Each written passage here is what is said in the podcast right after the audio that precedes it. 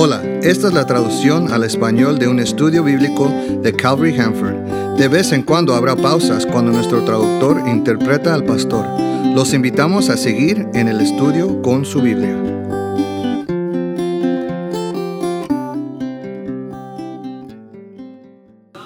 Vamos a estudiar el libro de San Marcos.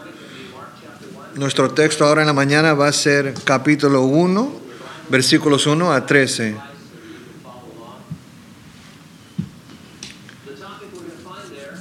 El tema, afuera en el desierto, Juan el Bautista predica un mensaje que transforma las vidas de aquellos que creen en la venida del Salvador. El título de nuestro mensaje es Operación Transformación en el desierto. Vamos a orar.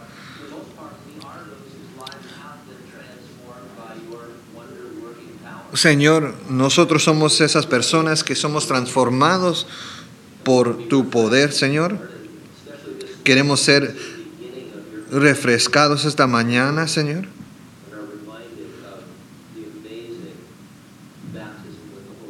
Queremos ser recordados, Señor, que fuimos bautizados con ese Espíritu Santo, Señor. Queremos servirte, Señor. Queremos conocerte, Señor.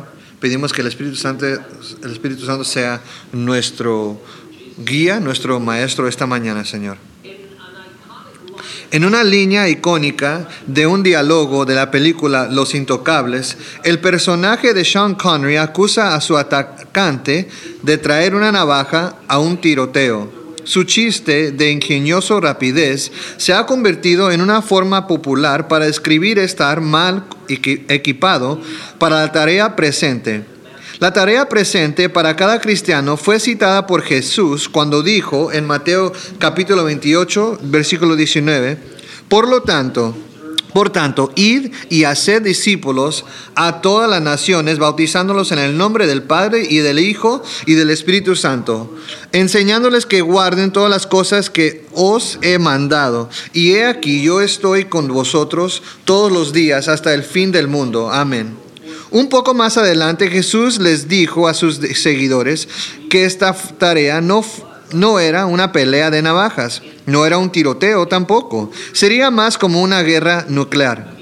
Esto es debido al hecho que no tenemos lucha contra las fuerzas naturales, como nos dice el apóstol Pablo en Efesios 6:12, porque no tenemos lucha contra carne y carne sino contra contra sangre y carne, sino contra principados, contra postesades, contra los gobernadores de las tinieblas de este siglo, contra huestes espirituales de maldad en las regiones celestes. Tenemos que estar presentes en esta pelea con algo sobrenatural. Y eso es exactamente lo que Jesús les dijo a sus seguidores en Hechos capítulo 1, versículo 8. Pero recibiréis poder cuando haya venido sobre vosotros el Espíritu Santo, y me seréis testigos en Jerusalén, en toda Judea, en Samaria y hasta lo último de la tierra. Sí lo recibieron, y aquí está lo que recibieron. Recibieron poder en el día de Pentecostés cuando el Espíritu Santo vino sobre ellos. Eran testigos testigos, me seréis testigos hasta lo último de la tierra y lo son, debido a la predicación del Evangelio que continúa en el presente. Al escuchar con atención las palabras de apertura del Evangelio de según, según San Marcos, veremos que destaca el bautismo con el Espíritu Santo, que se menciona en el versículo 8 como un tipo de arma del fin del mundo que le dio a Jesús y que siempre da a los cristianos la ventaja contra Satanás y contra los gobernadores de las tinieblas de este siglo. Organizaré mis pensamientos alrededor de dos puntos. Número uno, eres garantizado el bautismo del Espíritu Santo por el cual están habilitados para servir. Y punto número dos, Jesús manifestó el bautismo del Espíritu Santo por el cual fue habilitado para servir. Vamos a mirar nuestro primer punto. Marcos es el autor del segundo evangelio y fue inspirado por el Espíritu. Él es Juan Marcos, conocido en el libro de los Hechos de los Apóstoles. Juan fue su nombre hebreo. Afuera con los gentiles se llamaba Marcos. Era hijo de una viuda en Jerusalén cuya casa era grande y era un lugar de reunión para los creyentes durante los primeros días de la iglesia. Bernabé, de corazón grande, era su primo. Fue conocido en un principio por desertar a Pablo y Bernabé en uno de sus viajes misioneros. Cuando Bernabé quería llevarse a Marcos en su próximo viaje, a Pablo no le parecía bien llevar consigo a Marcos y dio paso a la despedida de los dos hombres y apartaron caminos. En el fin, Marcos fue conocido por ser restaurado al compañerismo y al ministerio. En sus cartas a los colosenses y a Filimón, Pablo envió saludos a Marcos. En Filimón, Pablo incluyó Marcos entre los que llamó mis colaboradores. Esas referencias indican que la reconciliación total eh, se realizó entre Pablo y Marcos y que Marcos estaba trabajando activamente con Pablo. En 2 de Timoteo 4, versículo 11, escrito, por, escrito un poco antes de su muerte en Roma, Pablo le pidió a Timoteo que viniera y añadió, toma Marcos y tráele contigo, porque me es útil para el ministerio. Marcos también pasó bastante tiempo con el apóstol Pedro. En primera de Pedro capítulo 5, versículo 13, Pedro envió saludos a las iglesias en Asia Menor y añadió saludos de parte de Marcos, mi hijo. Se refería a Marcos como un hijo en la fe, no como su hijo biológico. Por medio de los testimonios, de los testimonios presenciales de Pedro, Marcos compuso este evangelio. En un tiempo de su vida cristiana, Marcos era un fracaso vergonzoso total pero fue restaurado a la comunión entró de nuevo a la pelea él. Dios lo puso para escribir un reporte de Jesucristo que ha, ministrado a múltiples millones de personas. Quizás has fracasado o estás fallando o tal vez estás dudando por alguna razón. Te necesitan en esta pelea. Marcos capítulo 1, versículo 1. Principio del Evangelio de Jesucristo, Hijo de Dios. El Evangelio comenzó cuando Dios entró al huerto del Edén después de que Adán y Eva pecaron, prometiendo venir como un hombre para morir por sus pecados y redimir lo que habían perdido. Marcos estaba anunciando el comienzo del ministerio activo de Jesucristo. Generalmente es aceptado que Marcos estaba escribiendo a una audiencia gentil para enfatizar el hecho que Jesús fue un siervo. En declarar de inmediato que Jesús es el Hijo de Dios, Marcos está, Marcos está diciendo algo verdaderamente notable. Él estaba diciendo que Dios, el creador y el sustentador de la vida, es un siervo de corazón. Y por eso hay unos que dicen que el versículo clave en Marcos es capítulo 10, versículo 45, donde dice Jesús, que el Hijo del Hombre no vino para ser servido, sino para servir y para dar su vida en rescate por, un, por la raza humana.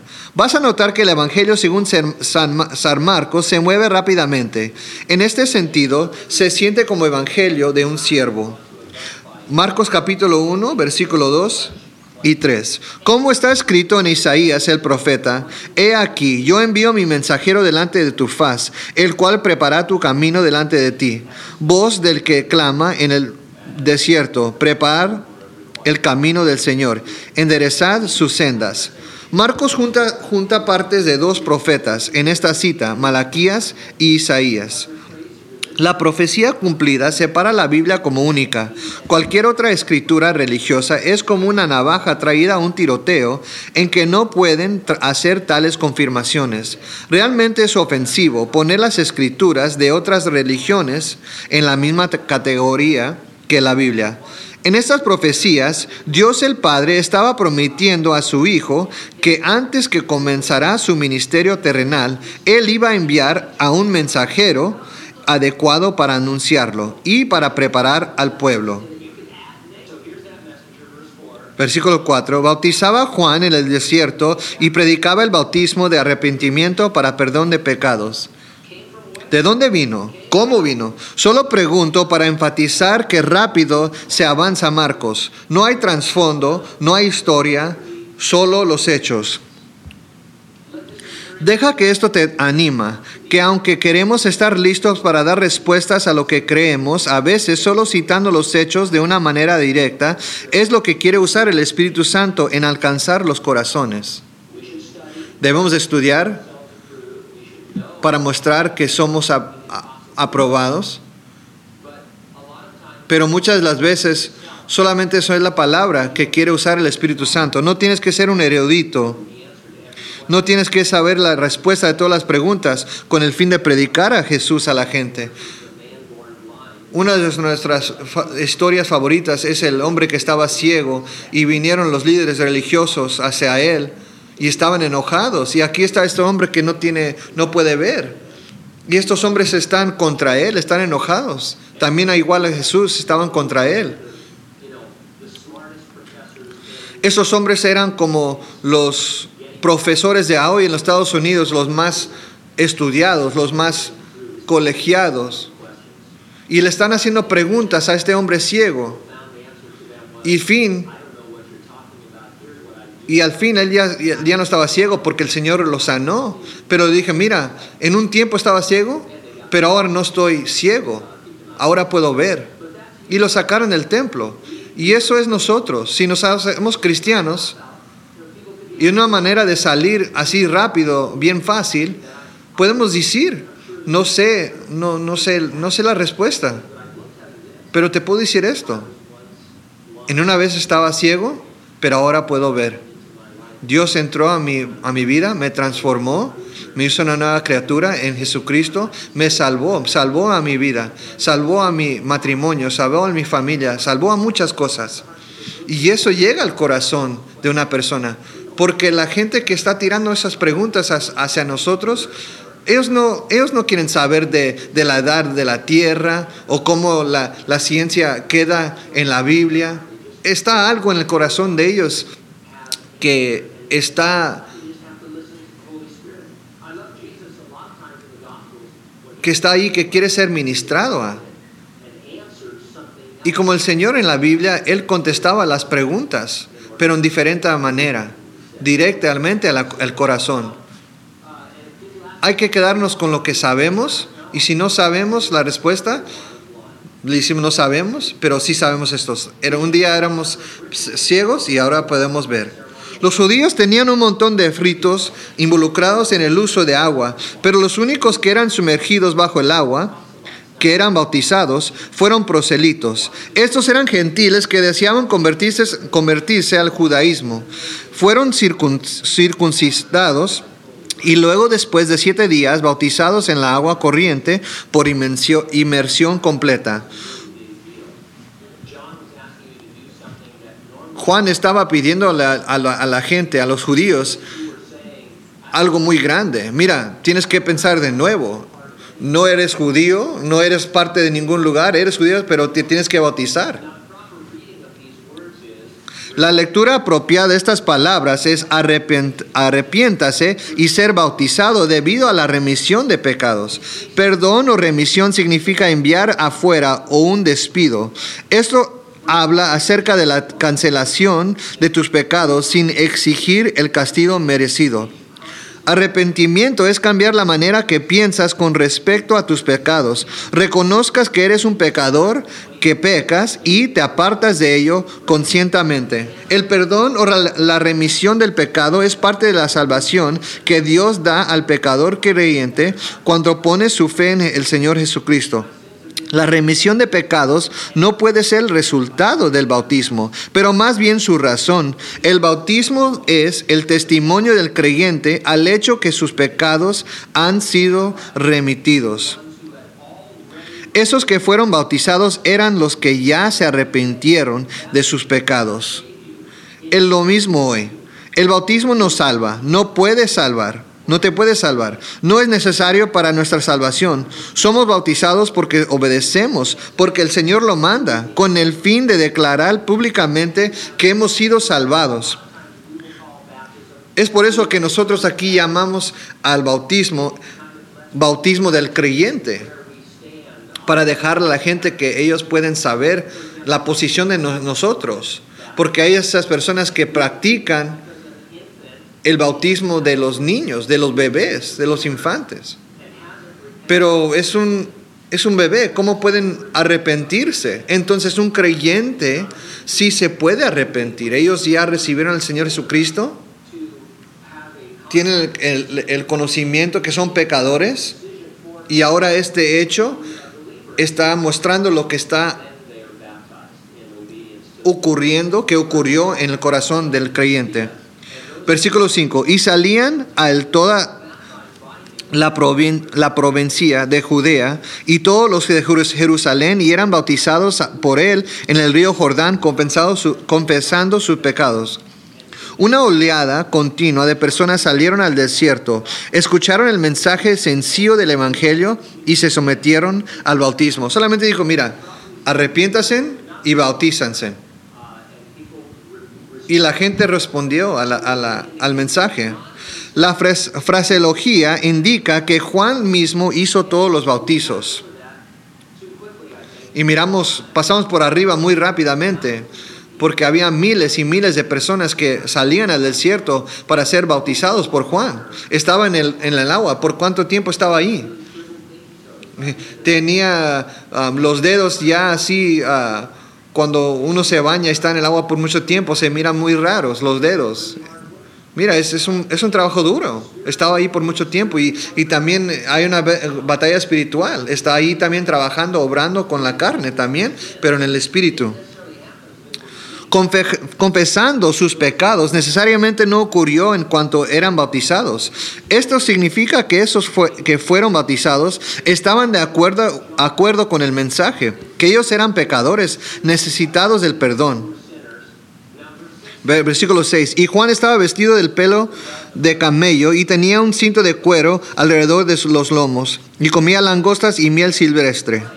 Vamos a decir que su vestuario y dieta eran consistentes, consistentes con alguien que predicaba el, arrepentimiento.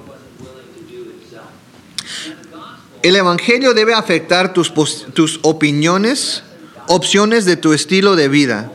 Debe vestirte y tener la dieta como, una, como alguien que se ha arrepentido, cuyos pecados son remitidos y que está invitando a otros a hacer lo mismo.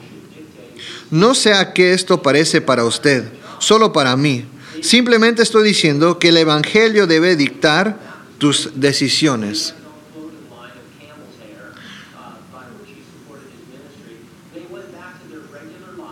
Los que escucharon el mensaje de Juan el Bautista no se pusieron la misma ropa que Juan el Bautista. Ellos regresaron a sus hogares arrepentidos, cambiados y vivieron de tal manera. Versículo 7. Y predicaba diciendo, viene tras mí el que es más poderoso que yo, a quien no soy digno de desatar encorvado la correa de su calzado. El tiempo del verbo para la palabra viene habla de la inminencia. Había una urgencia en la presentación de Juan. Muchos de ustedes conocen a alguien o tienen alguna historia de otra persona que estaban aquí y ya no están. Había un accidente o vino el cáncer o algo muy rápidamente los llevó y ya no están aquí con nosotros. Debe de haber una urgencia en nuestras vidas. No, no vivimos en, temor o, en miedo, pero debemos de vivir con una urgencia para ver, para que tenemos un deseo que las personas reconocen, al Señor. Me han escuchado, han escuchado que, que el trabajo más bajo de un sirviente en esos tiempos era, era lavar los pies de alguien. Pero el Juan el Bautista toma un paso más y dice, mira, yo ni soy digno de quitarle el calzado ni quitarle el calzado. Y eso da paso a otro sirviente que puede lavar los pies. A lo mejor está exagerando, pero mira lo que piensa él. Era, otra, era diferente. Hay una cita por C.S. Lewis, ha estado circulando en las redes sociales. La humildad no es pensar menos de sí mismo, sino que es pensando en sí mismo menos. Muchas veces tenemos, dices de usted, ay, fui al colegio y te hice, hice mucho dinero y, y soy bello, pero también soy humilde. Eso no es la humildad. La humildad no es pensar de sí mismo. Si podemos llegar a ese paso, a, ese lugar de no pensar en nosotros mismos, si pensamos en nosotros mismos menos, no, la, persona cuando te dicen algo, dice, ¿sabes, sí, ¿sabes qué? Soy más mal que, que ustedes piensan. Si ustedes piensan que mi vida es mal, van a ver algo. Mira, y hay una persona que sí sabe eso, es Jesús. Y Él murió por mí, sabiendo todo. Y todavía me quiere a mí. Y cuando me muestra cosas así, no es para hacerme raro o que tenga una actitud rara, pero es porque me ama y me quiere decir las cosas estas. Y a veces nos ponemos sentir, lo sentimos, porque cómo la gente nos, nos trata o qué piensa de nosotros ha sido una reunión. Recomiendo que no van a las reuniones de, la escuela. Una vez que fui a una reunión, era una chica que estaba allí y yo no me acuerdo de ella. Y ella le dijo, me dijo, oh, yo me recuerdo de ti, tú eres, tú eres una, tú eres, tú eres, eres un comunista. Y dice, yo no fui, yo no era un comunista. Si yo era el, el cabeza de los que fumaban marihuana, no de, la, de los comunistas. El,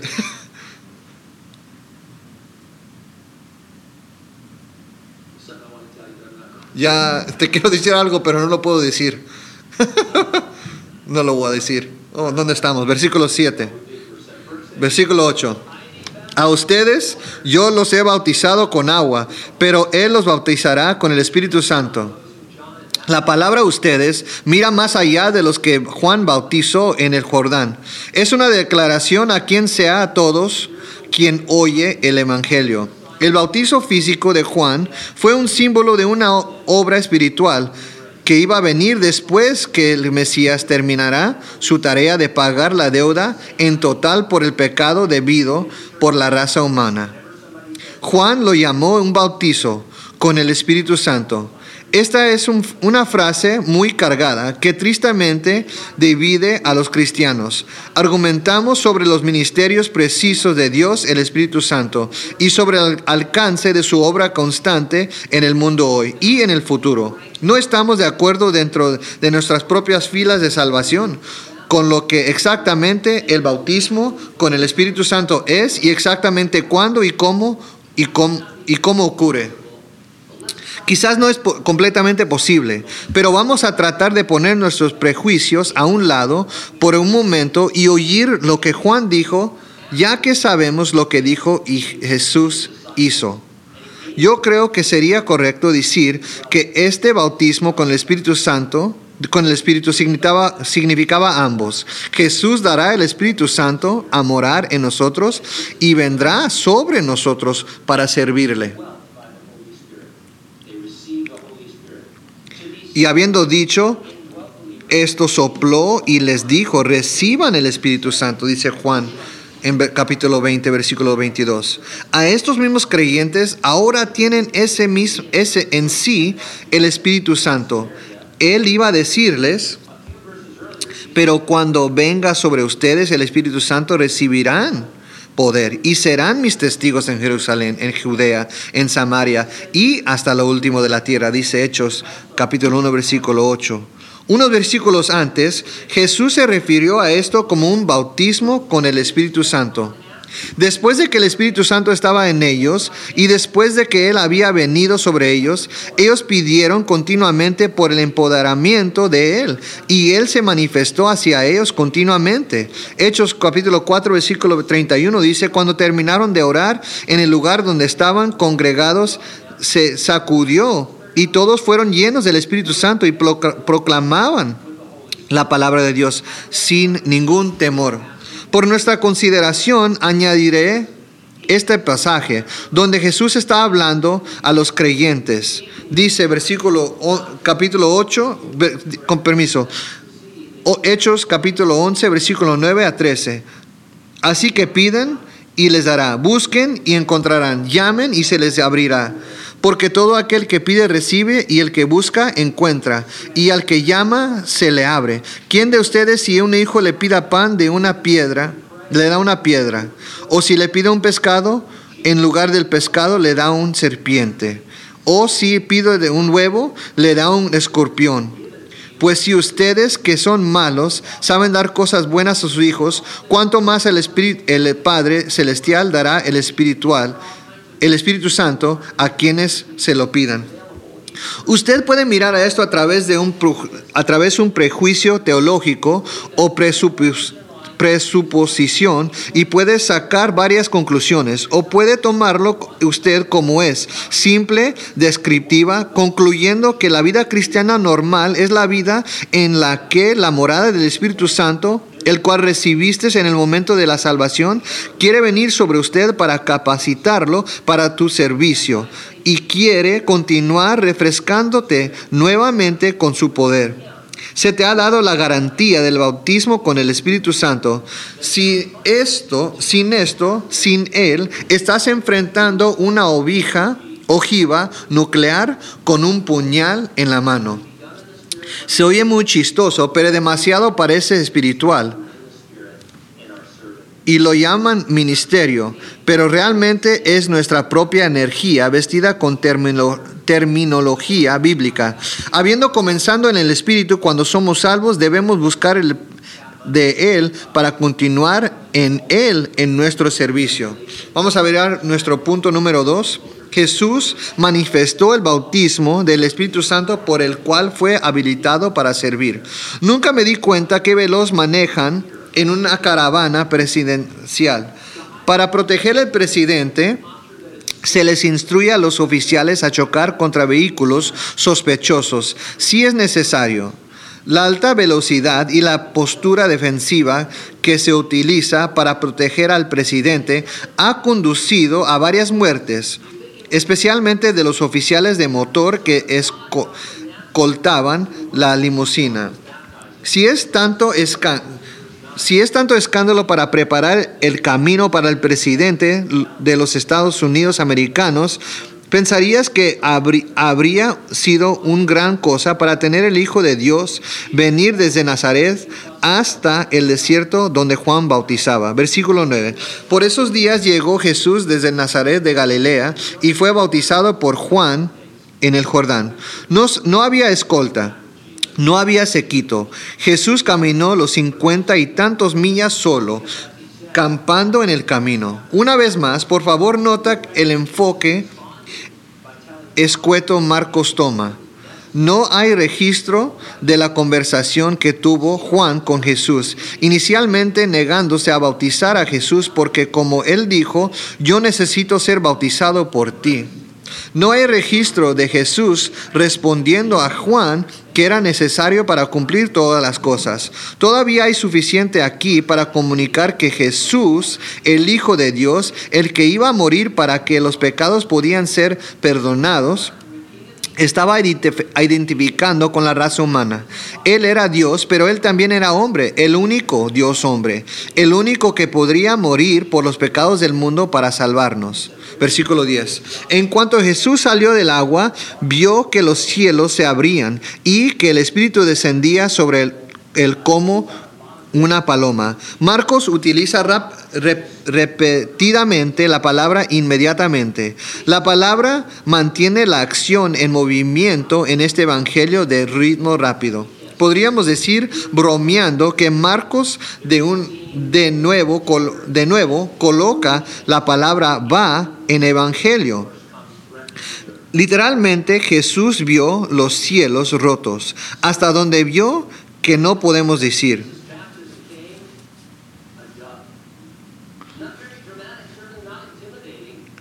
Hasta dónde vio, no podemos decir. ¿Has visto la película de Avengers Era de Ultron? Hay un rasgón en el espacio y a través de él una fuerza aterradora de extraterrestres invasores viene a amenazar la tierra. A través de ese rasgón, cuando se abrieron los cielos, en el bautismo de Jesús vino una paloma. No muy dramático o aterrador, pero mucho más poderoso que cualquier otra cosa el mundo ha experimentado. El Espíritu de Dios sobre el Dios hombre. El Espíritu era parte de la vida de Jesús desde concepción. Esto era algo nuevo. Esto era el bautismo con el Espíritu Santo para facultar a Jesús para su ministerio. Si Jesús necesitó esto, ¿no piensas que lo necesitamos también?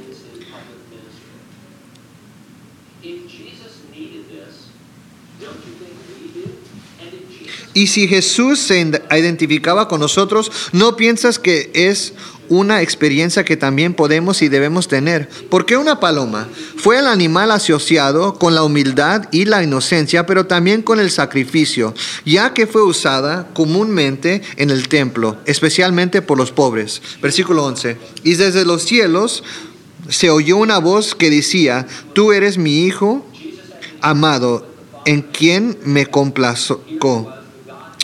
Es significado, el significado es tú y solo tú. Jesús había estado con el Padre y el Espíritu eternamente en el cielo. Allí estaba el Dios hombre en la tierra, como se había prometido en el huerto del Edén, la simiente de la mujer que aplastará a Satanás. La frase en quien me complazco puede significar dos cosas y yo digo que son las dos. Puede significar que Dios el Padre era y siempre ha sido contento con Jesús en la eternidad pasada y en su vida como un pobre por unos 30, por unos 30 años borrosos. Complazco puede significar a seleccionar implica que su encarnación y todo, todo el plan de redimir a la raza humana es una cosa que complace a Dios. Versículo 12. Enseguida el Espíritu llevó a Jesús al desierto. Llevó es un término fuerte. Sin embargo, no significa que Jesús fue llevado contra su voluntad. Significa que tenía un gran sentido el Espíritu Santo enviándolo o conduciéndolo sin, si prefieres al desierto. Si prefieres al desierto. Podríamos decir que, que Dios habló con él. ¿Has dicho esto en algún tiempo? que Dios habla, habló con usted? No significa que escuchaste su voz audible, significa que tuviste un sentido fuerte de Dios, que Dios te habla, que estaba conduciendo. A veces hay tiempos que puedes decir que Él te llevó. ¿Has tenido experiencias como estas? Si no, no estás escuchando.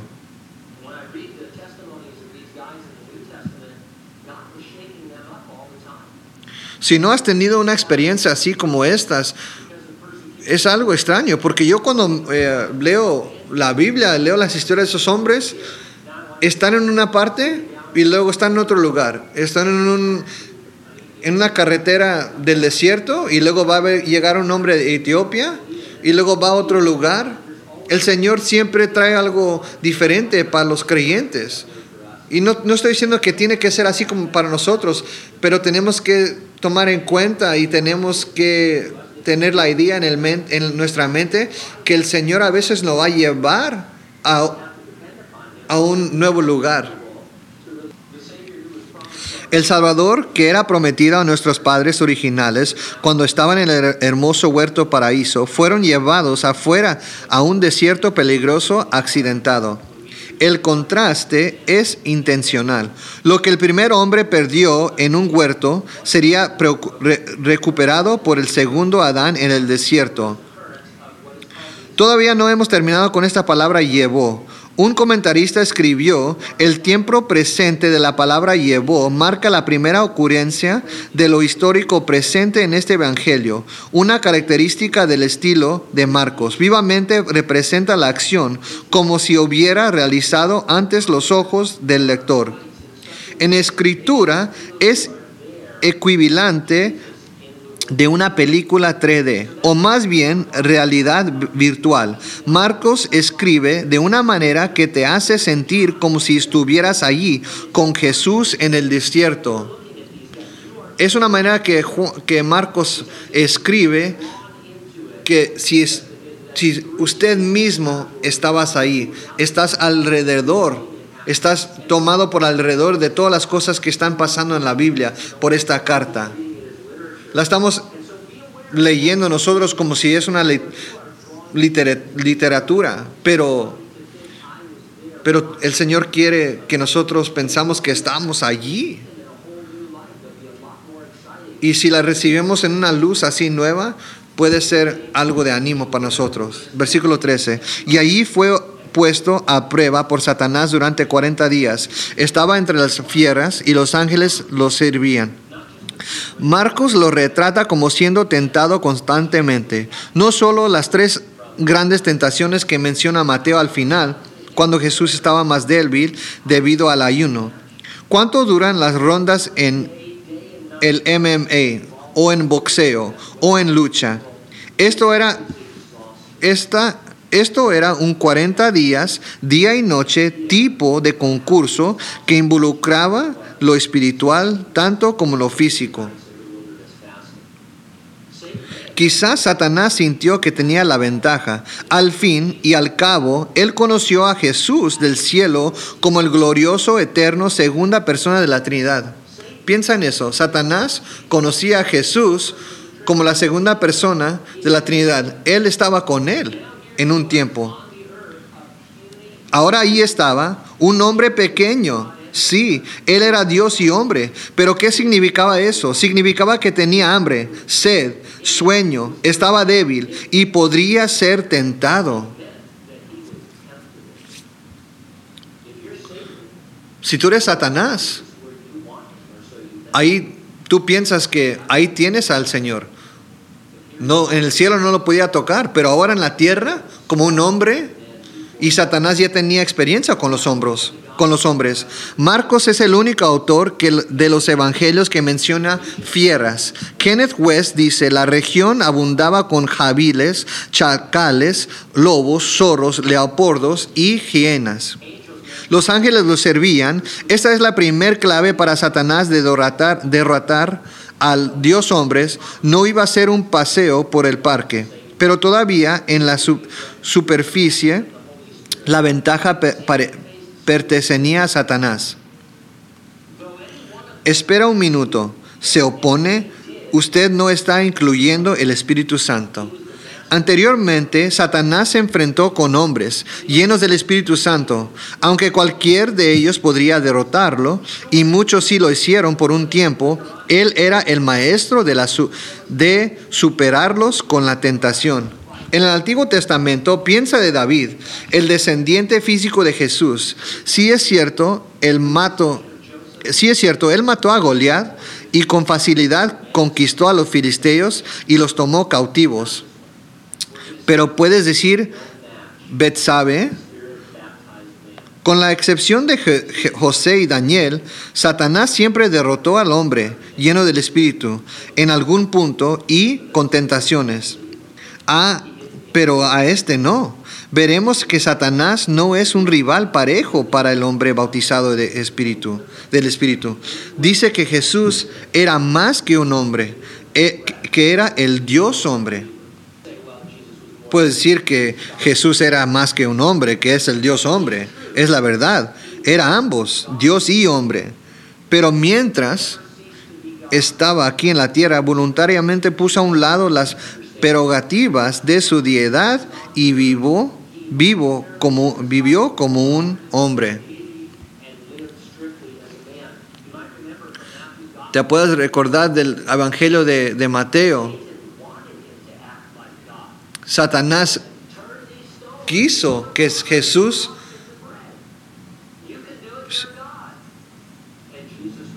se hiciera como Dios, o sea, que, que actuara como Dios, pero él no, él no usó su deidad.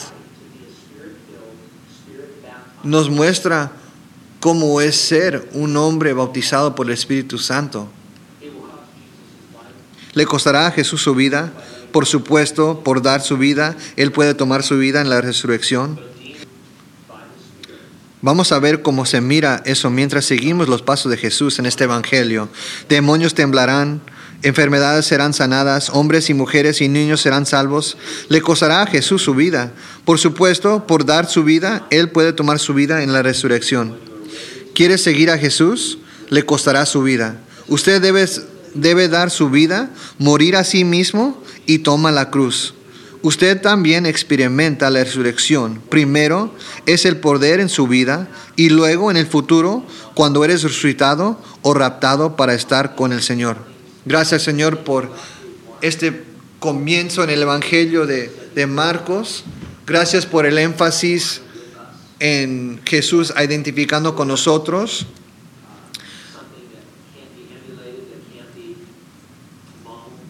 con el fin de para que solamente lo podemos mirar ese modelo de alguien sometido a usted por el hombre Dios Jesucristo.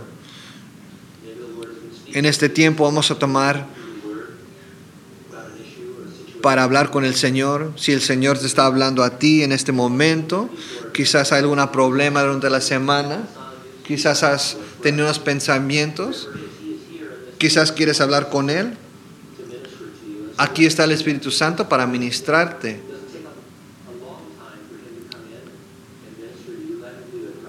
Y no toma mucho tiempo para hacer eso. El Espíritu Santo te puede ministrar aquí donde estás. Y vamos a tomar este tiempo para hablar con el Señor. Gracias por escuchar. Para más estudios bíblicos, visite calvaryhanford.com o escucha la traducción en vivo en nuestro servicio del domingo a las 10:15 de la mañana. Dios te bendiga.